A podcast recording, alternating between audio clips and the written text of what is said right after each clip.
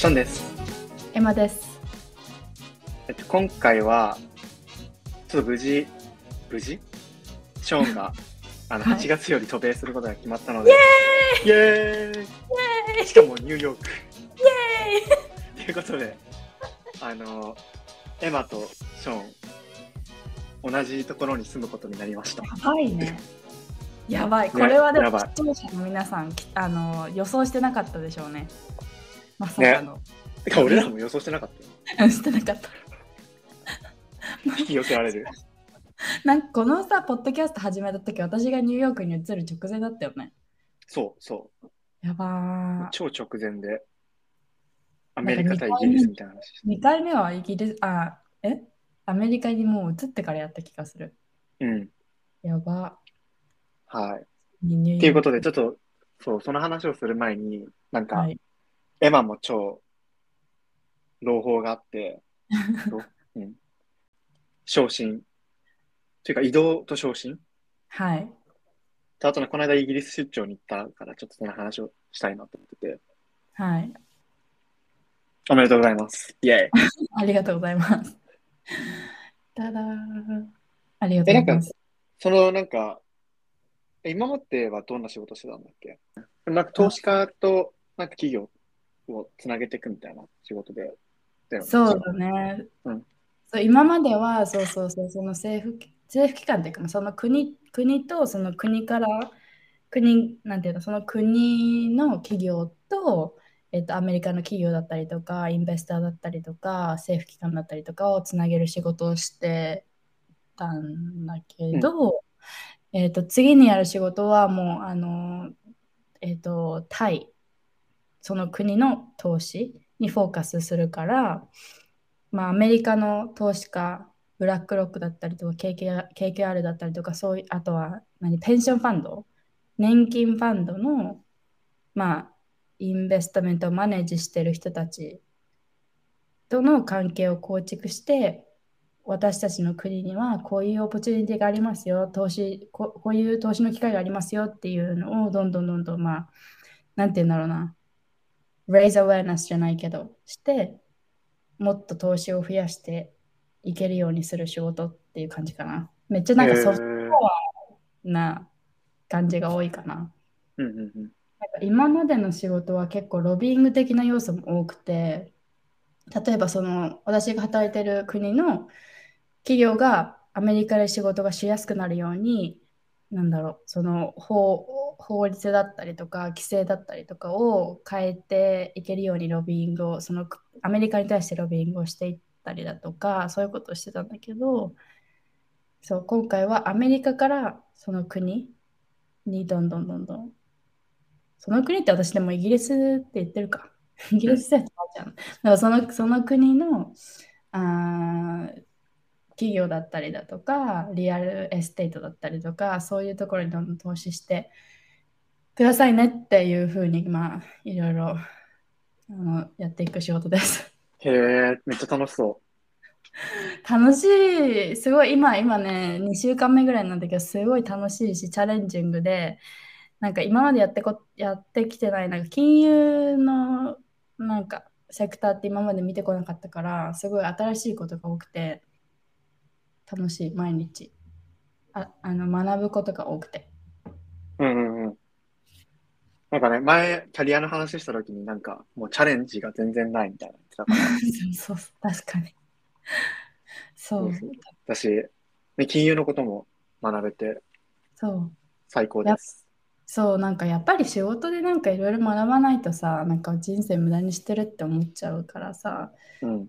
毎日、なんか、あ、これ、なんか本当に知らない用語ばっかりで、私全然金融になんか詳しくないから、知らない用語ばっかりだから、毎日毎日調べて、受けたりとかして、今、必死に追いつこうとしてるところです。偉い。偉いし、めっちゃ、でもすごいいいステップアップ。そうだね、そう思う。うん。なんか、そうそう、始まる前は、なんか、ベンチャーキャピタルの、な、なんていうんだろう、アカウントマネジメントとかだと思ってたんだけど、なんか、ベンチャーキャピタル、キャピタルのセクターは、なんか他の人が見るみたいな。サンフランシスコにいる同僚が全部の、アメリカ全部の VC のなんかリレーションシップ構築を見ますみたいなことをボスが言っててで私はそのニューヨークにいることを生かしてもっと大きいなんかラージうん。大きい機関投資家たちのアカウントマネジメントをしてほしいっていうふうに言っててなのでそういう人たちと話ができるくらいの知識をこれからつけていきたいなと思ってます。はい。はい。でも確かに。にメイクセンスするね。なんかサンフランシスコの方が多分、なんていうの、そうベンチャーキャピタルを求めてるくらいだと思うよ。そうそうそうそう、90%ぐらい多分ね、あの BC は全部サンフランシスコにいるから。そうなんだ。うん。うん。前の仕事の、うん本当最後の締めみたいな感じでイギリス出張行ってたよね。そう、なんか最後の、えっと、前の職、職前の仕事で、なんか、えっと、ロンドンに行くプロジェクトがあって、先々週だったかな、ロンドンに行ってきました。でもめっちゃ羨ましかった、ロンドン。楽しそうで。えーめっちゃ楽しかったよ。しかも2週間いたからさ、なんか、いろいろ行けてよかったです。やっぱ人がいいって言ってたよね。あ、そう、なんか、ブリティッシュエアウェイズに乗ったのね。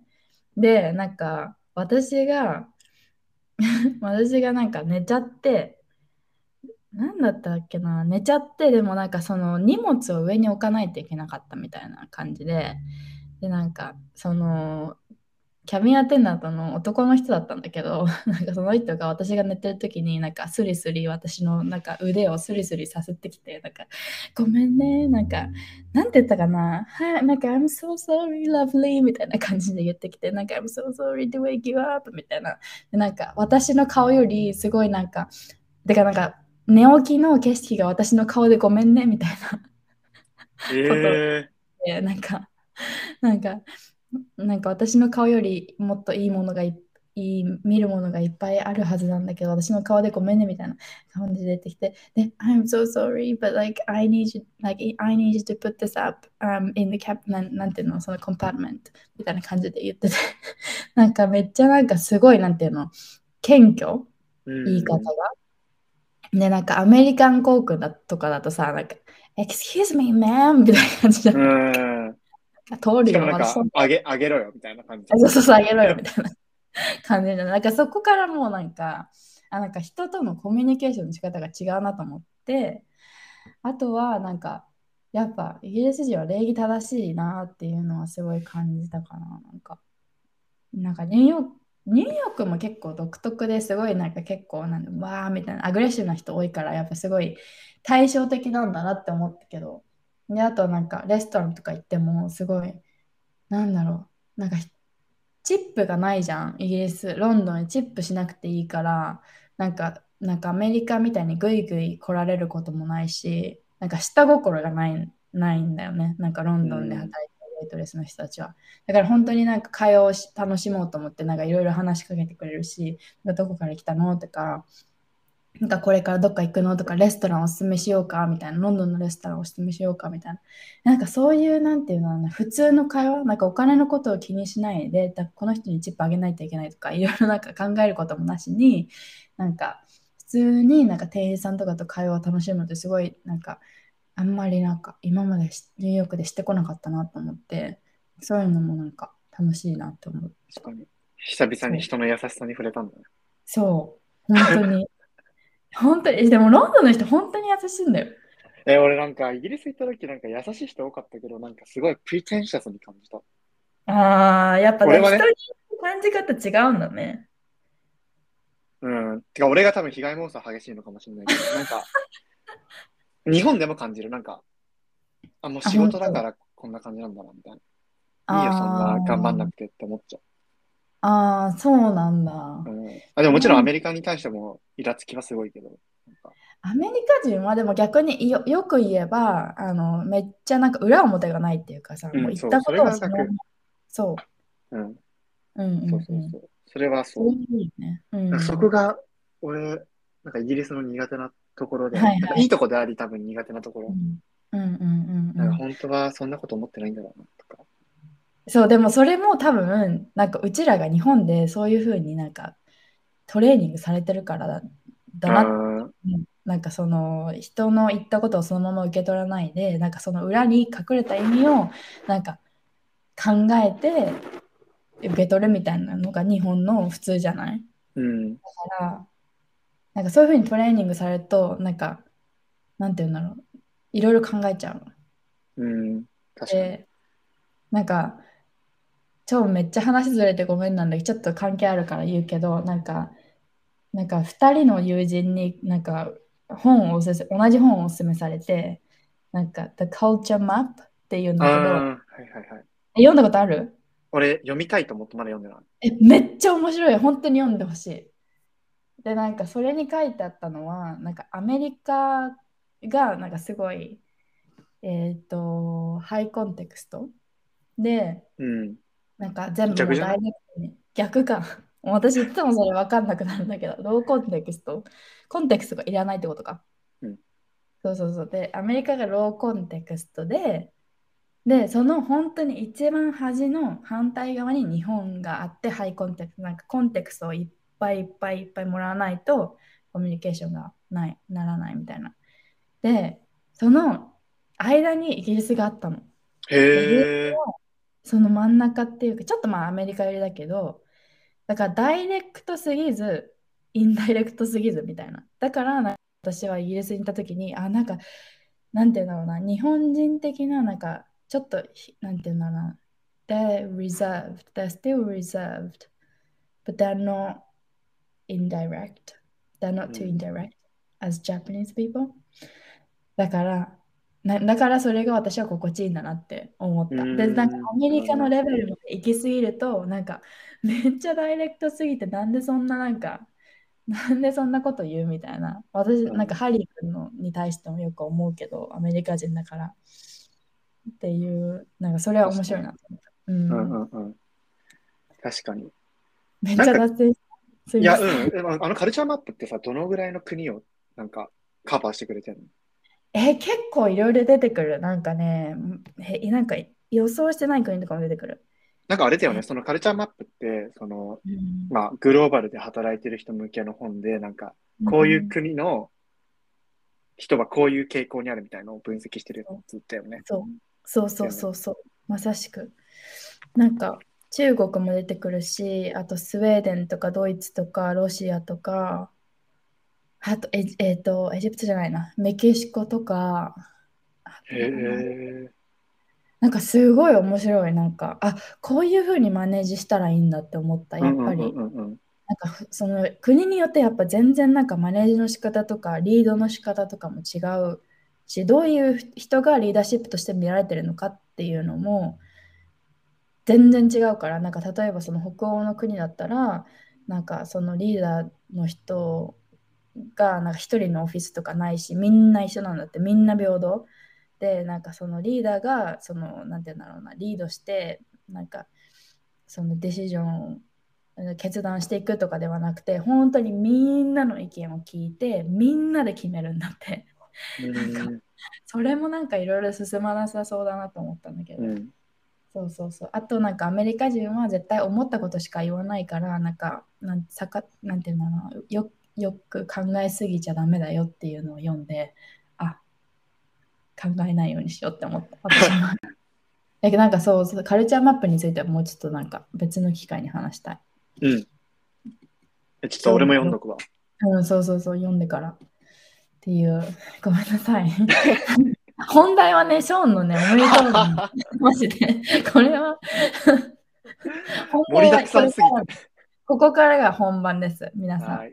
はい。集中して耳を暖房にして聞いてください。はい。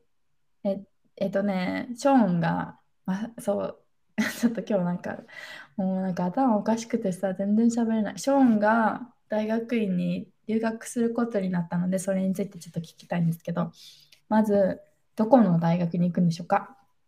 まあ、と、フォーダム大学のビジネスアナリ、 Master of Science in Business Analytics っていうプログラム。すごい、いかついね。いかつい。で、なんか、そう。でもなんか1年間のプログラムだから、まあ1年しかいる予定がなくて、うん、って感じかな。もっといてください。1年じゃ足りない、本当に、マジで。1年で遊び,、遊び尽くせなくない？ニューヨーク。そう、でもまあ、そうでもね、2年も行くっていうのはちょっとさすがにと思ってたから。まあね、まあお金もあるしね。そうそうそう。ちょうどいいかなえと思ってる。キャンパスはで？キャンパスは、えっと、なんか、フォーダムって、あの、学部生は、えっと、ブロンクスっていうなんかニューヨークの、なんか危ない地域。やばいエリアだね。あの、マンハッタンの外だから、まあ、市外になるんだけど、でも、まあブロンクスってところにあって、で、結構ちゃんとしたキャンパスなんだけど、あの、大学院は、えっとマンハッタンにあるキャンパスがあって、えー。そう、まあ、あの、リンカーンセンターとか、コロンバスサークルの近くのうんうん。に、なんか普通のビルのキャンパスがあって、ビルなんだ。なんかビルっていうか、まあなんていうの、まあそうなの、ビルっていうか、まあいわゆるシティキャンパスみたいな感じでうん、本当にただの建物の中に入ってるみたいうんうんな。感じだから、あそこに、うん、通うから、ニューヨークに住みます。イェイ最高だな、本当に。で、ビジネスアナリティクスっていうのは、どういう勉強なんでしょうか？ビジネスアナリティクスって何何ぞやって感じなんだけれども、うんなんか、まあ基本は統計とプログラミング、まあ、Python とか R とかを使って、えっと、その企業が持ってるビッグデータを分析して、うんまあなんかこういうところにインベストした方がいいですよとか、こういうところに営業の人を増やした方がいいですよとか、逆にここはコストカットしましょうとか、そういうなんか過去のデータを使って、あの、うん、より良い意思決定とかを、のなんかインサイトを出していくみたいな学問。え、これさ、超ベーシックな質問だけどさ、このデータアナリストってそもそもど会社で言うとどの部署に配属されるの？ああ、多分どの部署に配属されても大丈夫で、えー、で、なんかでも、そのやることが多分部署によって違う。なんか、例えば HR、うん。人事、人事に行ったらその人事の、うん。あの、データを分析して、ちょっとこういう人取りましょうとか、はいはいはいあとね、給与体系こうしましょうとか、うん多分あるし、まあ、その、いわゆるビジネスアナリストみたいな感じで、その営業部に配属されて、その、じゃあ、どうやったら売り上げを最大限に増やせるかみたいなところのストラテジーを立てるための、なんか、手助けをするっていうか、うん多分最初データアナリストになると多分、その意思決定者っていうよりも、意思決定者に対して、なんか suggestion をする立場にはいはいはいはい。行くから、そう、だからなんかそれを聞いて、なんか strategy とかの方に行くのかなと思ってた。そう、だから strategy の方に行く人が多い、本当は。うんうん、そうだよね。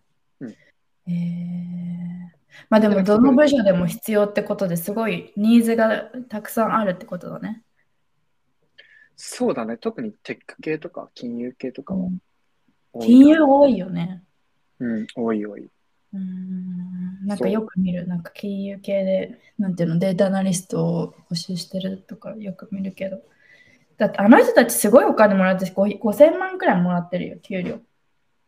うん、そう、だからなんか、うんまあでも多分今までこう、人間が Excel で、なんかデータを落としてうんやってたのを全部自動化とかできるから、うん。多分そういうので、で、かつ統計とかも使えるからっていうので、ニーズはあるんだと思うけど、ちょっと金融は行きたくないから大丈夫です。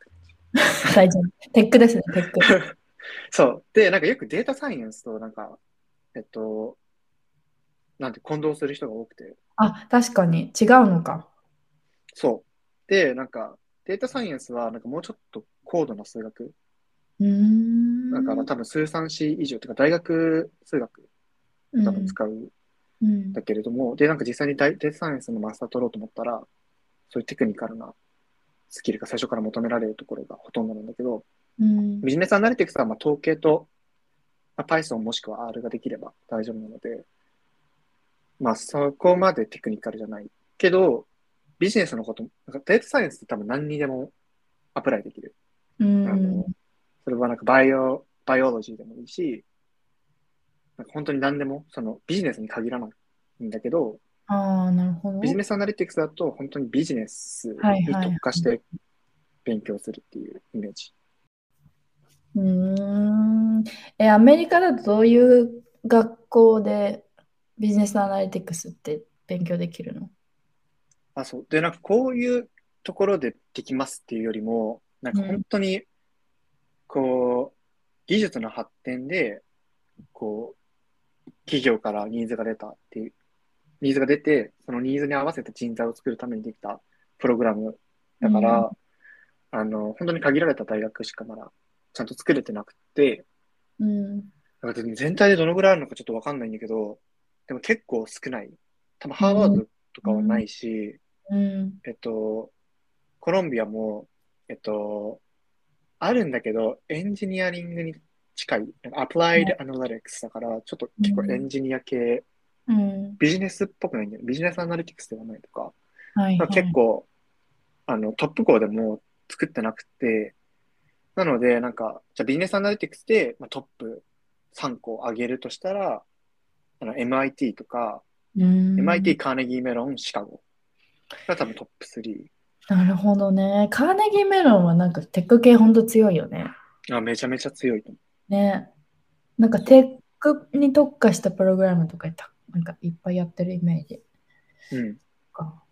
そうそうそう。だからまあ、でも本当になんか、そうだね、そもそもそんなにない、ないかもしれない。なるほどね。その中でフォーダム、フォーダムがあってよかったね。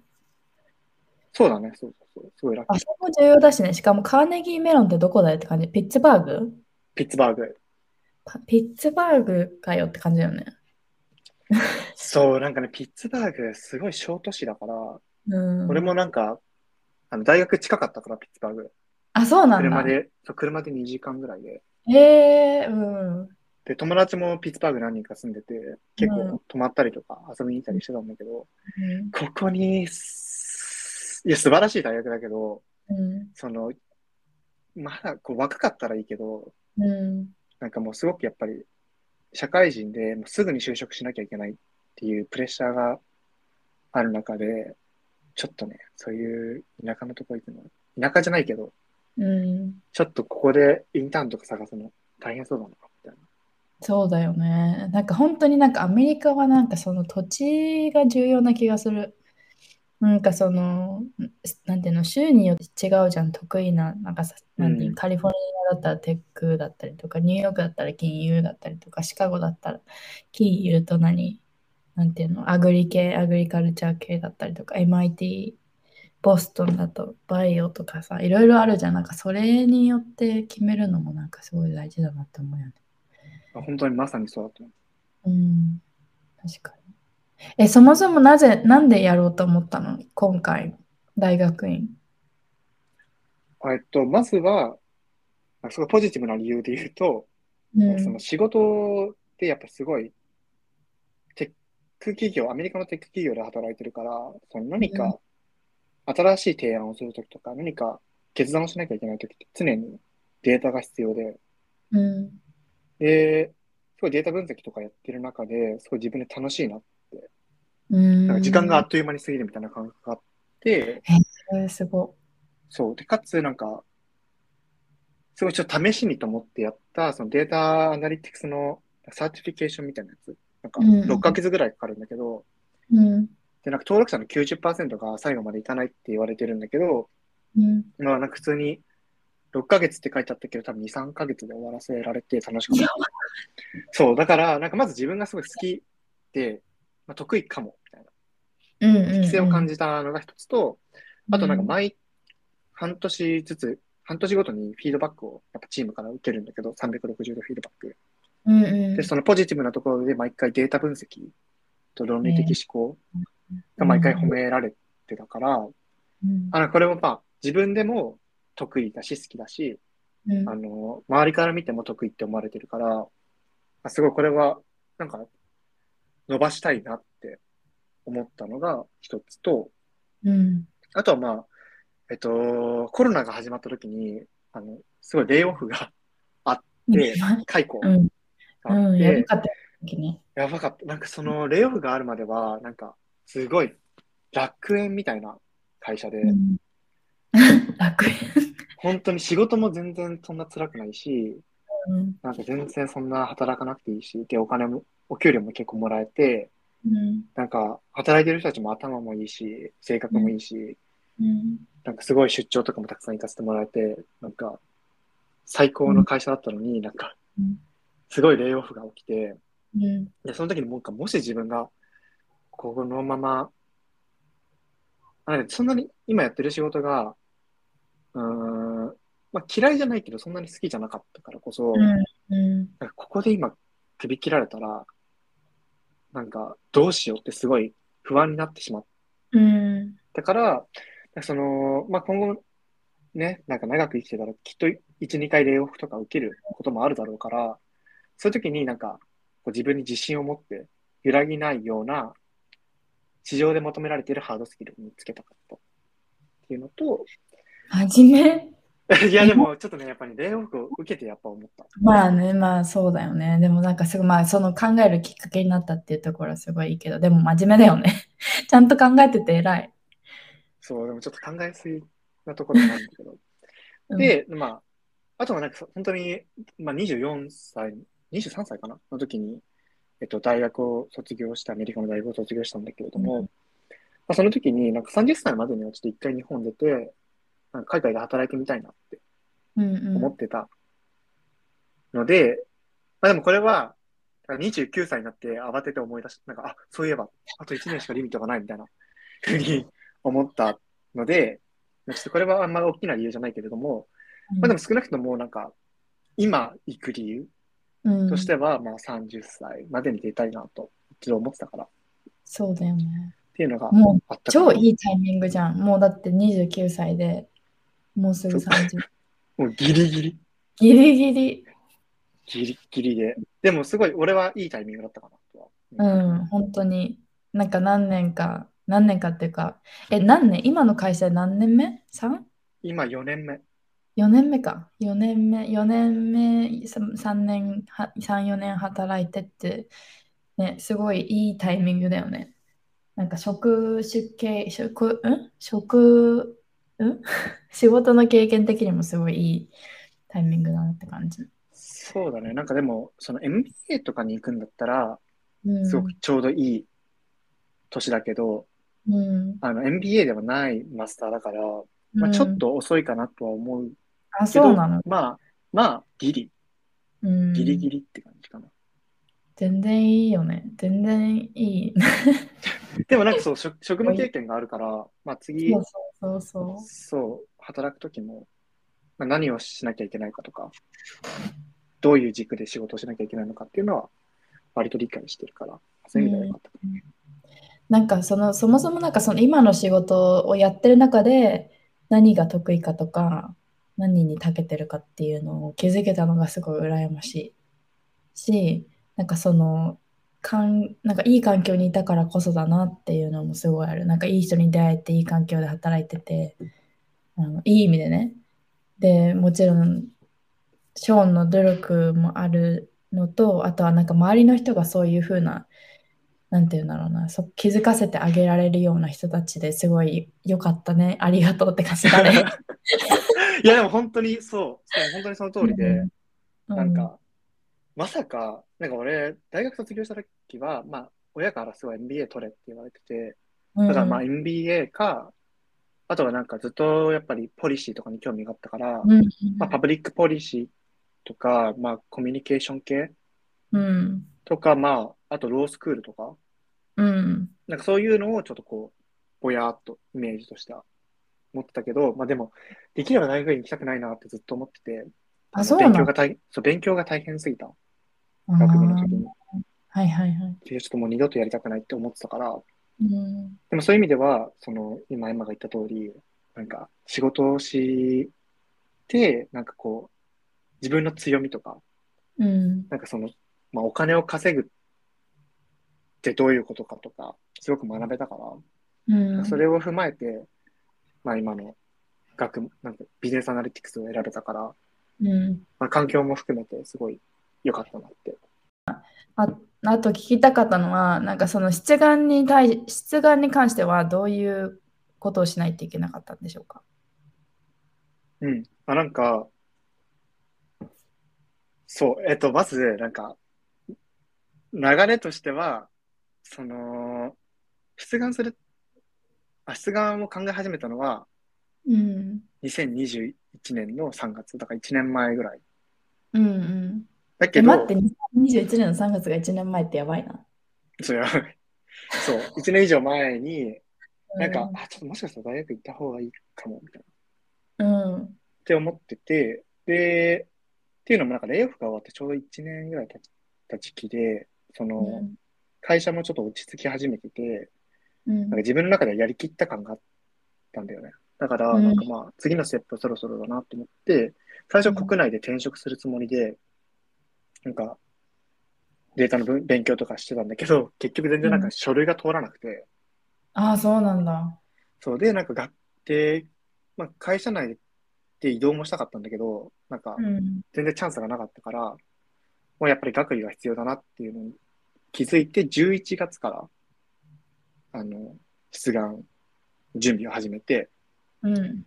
で、でも締め切りが1月だったから3ヶ月しかなくて、やばい。そう。だから、全然時間ないじゃん。すそうそうそう、そうやべえと思って、そういうん急いで始めたっていう。ごいね。それでやりきったのすごいわ。そう、でも、まあ、だからこそ、ちょっとこう、心残りもあるんだけれども、まあでも、うんそうだね。でも、まあ、やろうと思えばそのぐらいでできるっていう。はいはい。で、えっと、まあ、必要なのはレジュメと、うんえっと、エッセイが大体各大学2、3本と、え、それは長さはどれくらい？ああ、もう、よるけど、大体トータルす1000ワードから2000ワードぐらい。おお、トータルね。うん。そうそうそう。でも、大学によるって感じかな。はいはい。で、あと成績表と、あと推薦状大体うん2人から。で、あとは GMAT もしくは GRE。はいはい。で、あと推これに薦状。あ、ごめん、何？推薦状は誰に書いてもらったの？は、えっと、自分の直属のマネージャー、その、へえ。ずっと3年以上、もう入った時から、ハイアリングマネージャーとしてうんずっとうん見てくれてた人と、あと、えっと、APAC、アジアのなんか統括のマネージャーをやってた人がいて、その人にすごくこう、キャリアを導いてもらってたから、うんまあ、その人に書いてもらった。うん、いいね、いいね。そうそうそう。で、あ、でもそれも聞くの結構ビビって、そうだよね。会社辞めるっていうのは、うん。そう、でも、あの、まあ、辞め、まあ、いずれにしろなんかもう辞めるかなと思ってたから、まあ、ちょっとうん意を決して聞いたって感じかな。そそれで言ったときはもう結構サポーティブだった？えっとね、APAC のその方は、あシンガポール人の人なんだけど、うんその人はすごいサポートで、うん、っていうのも多分あんまりもう関係ないというか、うんうあの、俺が聞いたときはもう Facebook に転職してて、んうん。だからもそう。別に俺が、そう、俺が辞めようが辞めまいが、別にどうでもいいと思ってて。うん。で、かつ、やっぱりその、まあ、女性なんだけど、彼女が、あ、君なんかデータアナリスト、こう、伸ばしたいんだったら、じゃあこのエクスペンス使っ、このお金使っていいから、こういうコース受けてみたらとか、こういう仕事や、こういうプロジェクトを立ち上げてみないとか、うん。そういうのをすごい、なんか、裏で手を引いてくれてた人だったから、うん。まあ、割と全然、ウェルカムだったけど、直属のマネージャーは、なんかちょっと、うん、なんか言葉では、おめでとうって言ってたけど、なんかちょっとうん、あ、やめちゃうんだ、みたいなうん感じではあった。ね、うん。こんなに優秀な人が辞めたら困るって感じだよね。私なんかもうわかんないけ3年も、しかもハイアリングマネージャーです。自分がハイヤーした人でなんかね、3年も見ててって言ったらやっぱりちょっと寂しいよね。うん、そうそう、ですごい仲良かったから、うんまあ今でも仲いいし、うんそうだから、まあそういう意味では、なるほどね。そう、でもまあ一応聞いて、って感じかな。そう。はい。で、あとは、えっと、普通の人は、普通の日本人だと多分 TOEFL が必要になるんだけども、あの、俺はアメリカの大学を卒業してるので、チートだ、チート。チート。そう。いらないですっていういいね。うんはい感じだったかな。はい。なので、まあ、そうだね。一番重かったのはエッセイと GMAT。うん。GMAT 難しすぎ。そう、GMAT が、もう話すと長いけど、あのーその後でちょっと話すけど、やっぱりこう GMAT でいい点数取らないと、どこに出願していいかも定まらないから、はいはい。で、そうだね。結構、うん GMAT は、ち俺3ヶ月、結局ね、2月まで勉強したから、4ヶ月勉強したけど、うん結構、毎日朝1時間、夜2時間とか。平日やって、で、休日もね、だいたい8時間から10時間ぐらいやってたから、うんやばい。そうするとさ、もうなんか休みが全然なくて、っうんうんうん。ていうちょっと辛さはあったし、まあ、それにエッセイとか、全部こう重なってるから、うん、結構大変だったかなと思います。大変だよね。そう。で、えっと、で、それがなんかまあ出願に必要なもの。うんで、えっと、出願校のなんか絞り方に関しては、まあ、二軸。うん。で、一つがなんか出願要件と、もう一つがロケーション。うん。で、そのビジネスアナリティクスの修士って、なんか、ほとんどのプログラムが、ビジネスか統計か数学、コンピューターサイエンスかエンジニアリングの学士号を持ってないと受けれないところがほとんどうんだったから、まあ、もしくは、まあ、数学か統計の授業をいくつか学部の時に修了してますっていうのを、はいはい。まあ、出せば通ることもあるんだけれども、なので、まあ、ちょっとその要件があるところはまず全部受けれませんっていうところで絞ったのと、まあ、大学は田舎であんまり良くなかったから、まあ、いいんだけど、なんか友達作りとかではいいんだけど、うん。そのなんか、キャリアとかってことを考えると、うん。都会の方がいいなと思ったから、えっと、ほぼニューヨークとカリフォルニア、あとまあ DC、ボストンぐらいしか見てなかったので、うんうん結果的に、えっと、アメリカン大学とフォーダム大学だけ出願して、両方、まあ、合格いただいたって感じの中で。素晴らしすぎ。えー、でも、やばい。そう。で、なんか、いくつか出したいと思ってたところもあったんだけれども、まあ、ちょっと説明会に出てみて、ちょっと違うかなとかっていうのがあったのと、うん。まあ、あとカリフォルニアの大学は、なんか、まあ、出願要件とかでダメっていうのもあったけれども、なんかもうこの年で、なんか現地に行って友達作るとか、ちょっとマジめんどくさい。いや、で、作れる自信がないので、もうエマがいるニューヨークがもう絶対いいと思う。はい。ははいい。はい。これがもう最高の決断です。そう最高の決断です。はい、最高の。もう本当、一番 That の was the right decision. Yes. 一番の決断、本当に。そいや、本当になんか社会人になってから友達作るのマジで大変だから。う。そうそうそう。うんもともと性格的にもなんか、昔はなんか、いや、友達になろうみたいな感じだったけど、なんかもう今は。なんか、ちょっともう、俺と価値観の合わない人はちょっと話しかけないでくださいみたいな感じになってきてるから。とか、まああるので、うん。で、そう、だから結果2校しか受けてないっていうので、多分すっごい珍しいタイプで、基本うん6校から12校って呼ばれてるから、えーそんなに受けん何？マスター？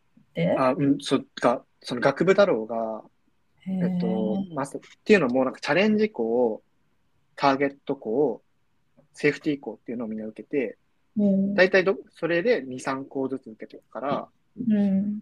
まあ2、2ごめん、2校から4校ぐらい全部受けてるから、そうするとまあ6校から12校ぐらい受けるっていうのがまあ割とスタンダードなんだけれども、まあ、自分は結構まあちょっと自信がなくて、そのうん。全然違う分野だったし、で、うん年も年だからとかあったから、あの、まあ、フォーダムがもうそもそものチャレンジ校うんで出してて、まあ受かっちゃったから、うんなんか他に控えてたいくつかの大学あるんだけれども、まあ、そこは受か受けずに終わったって感じ。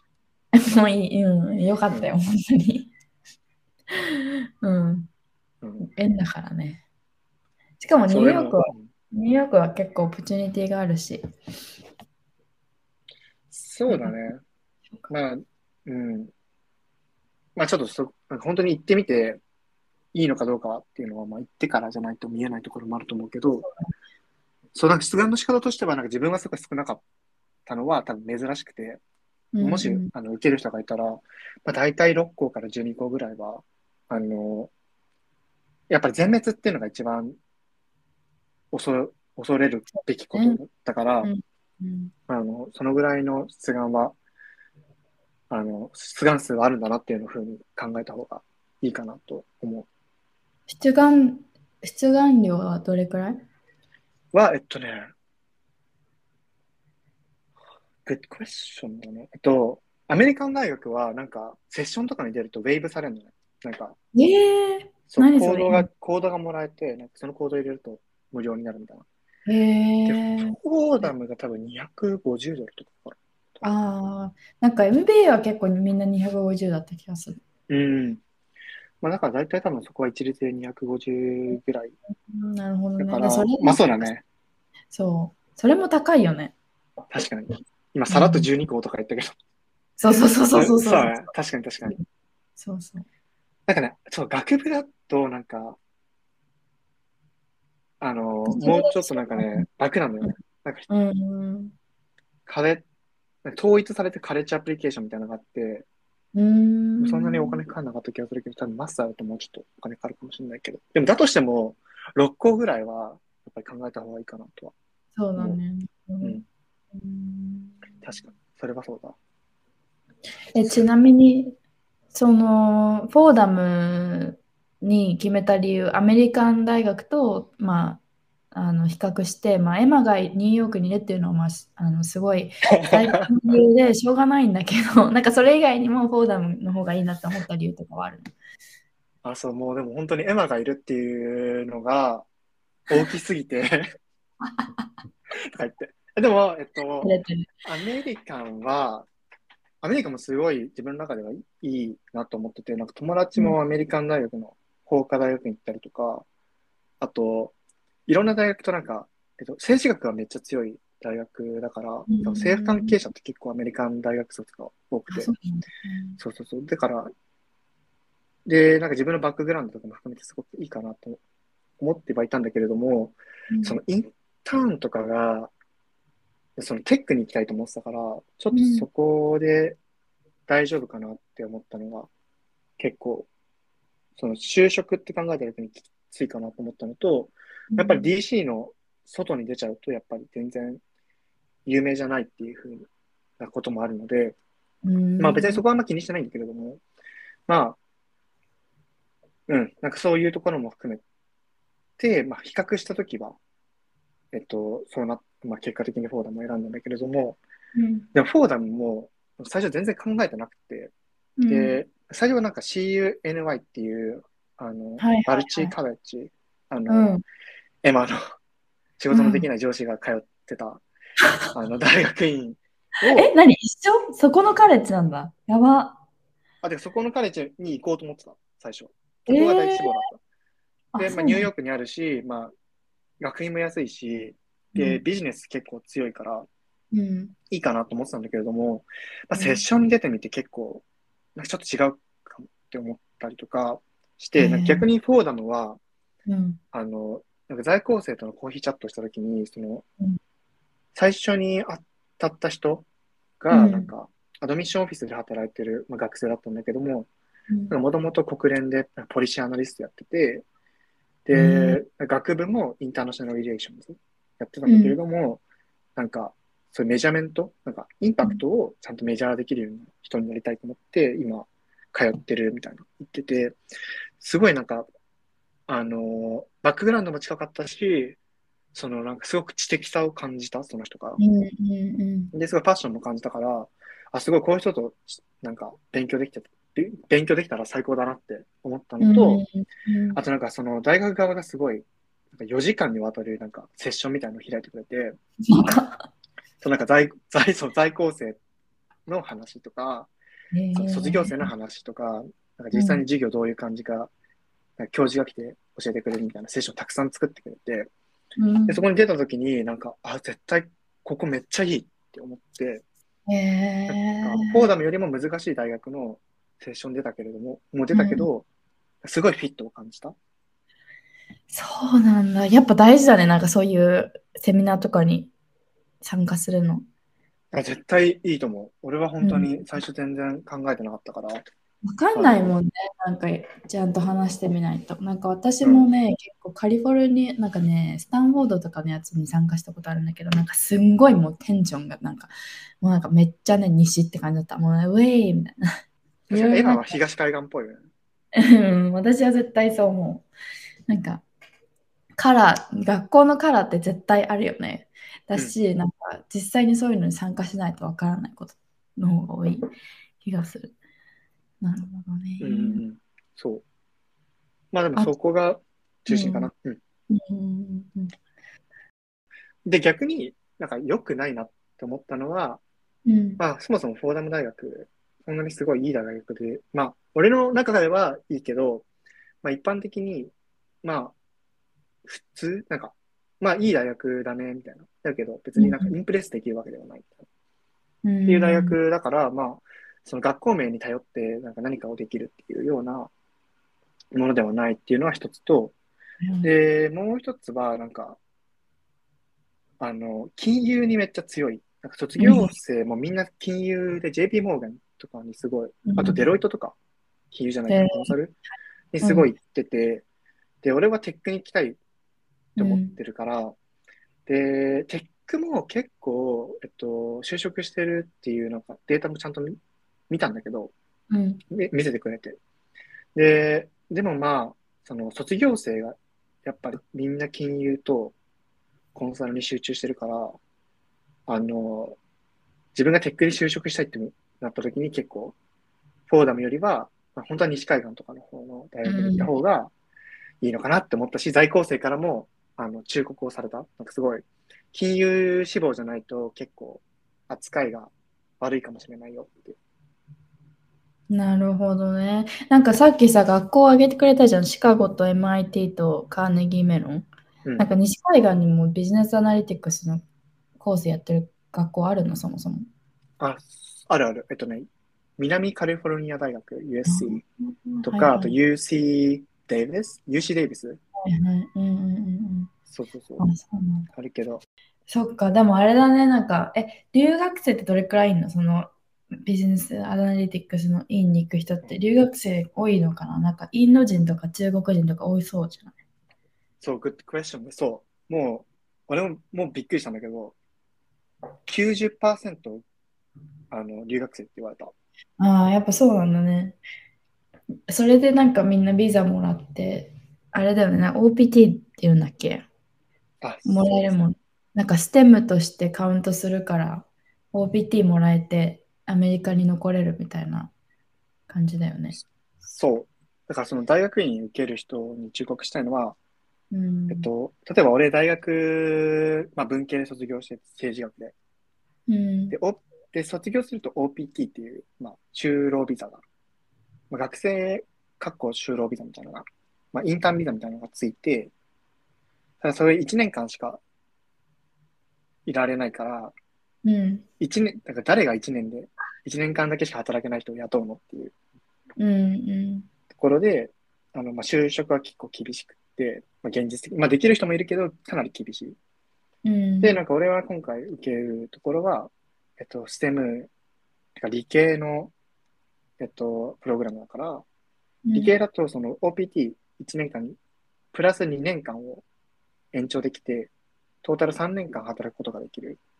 スポンサーなしに。っうんていうメリットもあるから、エマが言ったみたいに、その留学生でアメリカでちょっと働いてみたいみたいな人が多分集中する。うんうんなるよね。うん、なる。そういう中で戦っていくんですね、ショーンは。でも俺はすごい留学生多いのすごい嬉しい。うん、確かに。なんか戦友になるしね。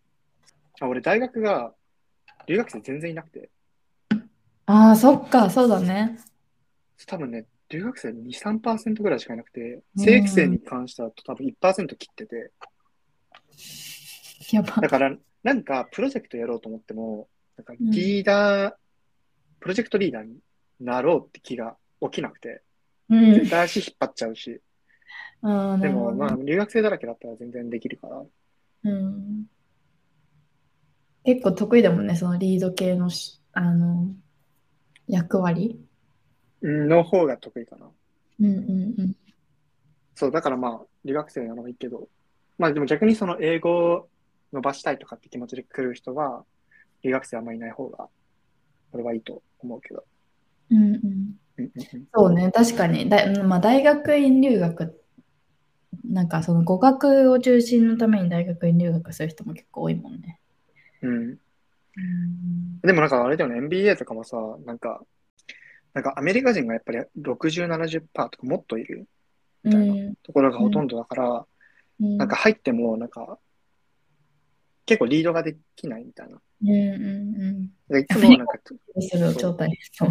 そうなんか手助けする側とか、はいはいはいプレゼンターとかにもやっぱりちょっと自分でこう立候補しづらいみたいなのがあるから、その、まあ今ぐらいできれば全然いいと思うんだけど、その本当にできない人っているじゃん。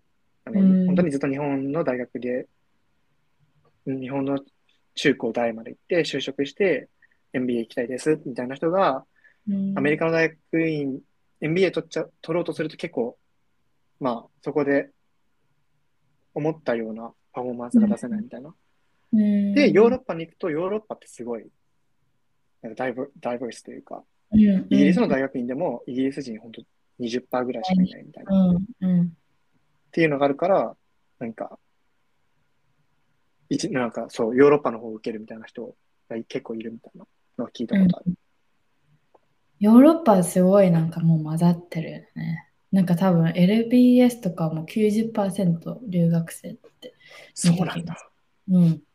もうほぼイギリス人いない。いないと思うん。う。うんだからでも逆にさ、それを求めていっちゃうと辛いよね。その、イギリス人がめっちゃいると思って LBS 行って。そう、そう、だからそういうリサーチは本当に大事、うん。大事だと思う。なんかそのイギリスの文化になんか溶け込みたいっていう感じだったら、なんかケンブリッジとかオックスフォードとか行くとまた違うんだろうけど、LBS に関してはもう、もうなんか国際色豊か、国際色しかないみたいなうん。感じ。そう、でもなんかさっきのカルチャーマップもそうだけどさ、なんかうん本当に多文化であればあるほどさ、うん。めんどくさいよね、グループワークとか。ああ、そうそう、あの、絶対なん、なん、なんかさ、なん、満場一致できないよね。そんなめっちゃいろいろなカルチャーがあって、なんか一つのやり方に agree するのが絶対できないから難しいよね。っていうのも本に、その本に書いてあった。うん。そう、だから、お互いの文化を紹介し合って、なんかどういう、どういう方法がベストに働くのかっていうのを双方が agree して、あの、どういうふうに仕事を進めていくのかっていうのを双方が話し合って決めてからプロジェクトを進めるのがいいですよっていうふうに書いてあったけど。ああ、そうなんだ。そうそうそうい。や、でもちょい、やっぱ読んだ方がいいね、カルチャーマップ。読んだ方がいい。本当に読んだ方がいい。だってそれ、そうそうそうそう、なんかそれをさ、ま、まず前提を決めないと、もうなんかその、なんていうの、ぜなんていうの、エクスペクテーションが違うから、その人が生まれ育った文化によって。だからこういうふうに物事物事物事が進むと思っていても、その一方で、全く違う方法で物事が進むって思ってる人たちがたくさんいて、で、で自分が例えばリーダーになったりとかして、なんか自分のやり方と全然違うやり方を求めてる人をリードしないといけないわけじゃん。だからな、うん、なんか大変だなって思って、それ読読みながら大変だなって思いながら読んでたけど、でもすごい参考になる。うん。うん、確かに。そう、だから俺も留学生、まあ行っても、インド人と中国人が多いらしいから、そんなに、ねえ、なんかインド人、インドも結構なんか日本と似ててめっちゃインダイレクトらしいよ。あ、そうなんだ。うん。ハイコンテクスト。どっちローコンテクスト。え、日本に似てるの？アメリカに似てるの？日本、日本。あ、じゃあハイコンテクストなんだ。ハイコンテクストです。へえ。まだだからまあちょっと、うん。まあでも、ついって感じかな。えー、と、今日はショーンの大学院合格おめでとうございますと、あとデータアナリティックスってどんな仕事なの？あどんな仕事なのか、あとは、えーと、大学院受験までの道のりについて話してもらいました。これはパート1なので次回パート2をあのやるので楽しみにしててください。I hope you guys enjoyed it and we'll see you on the next episode. Bye. Bye.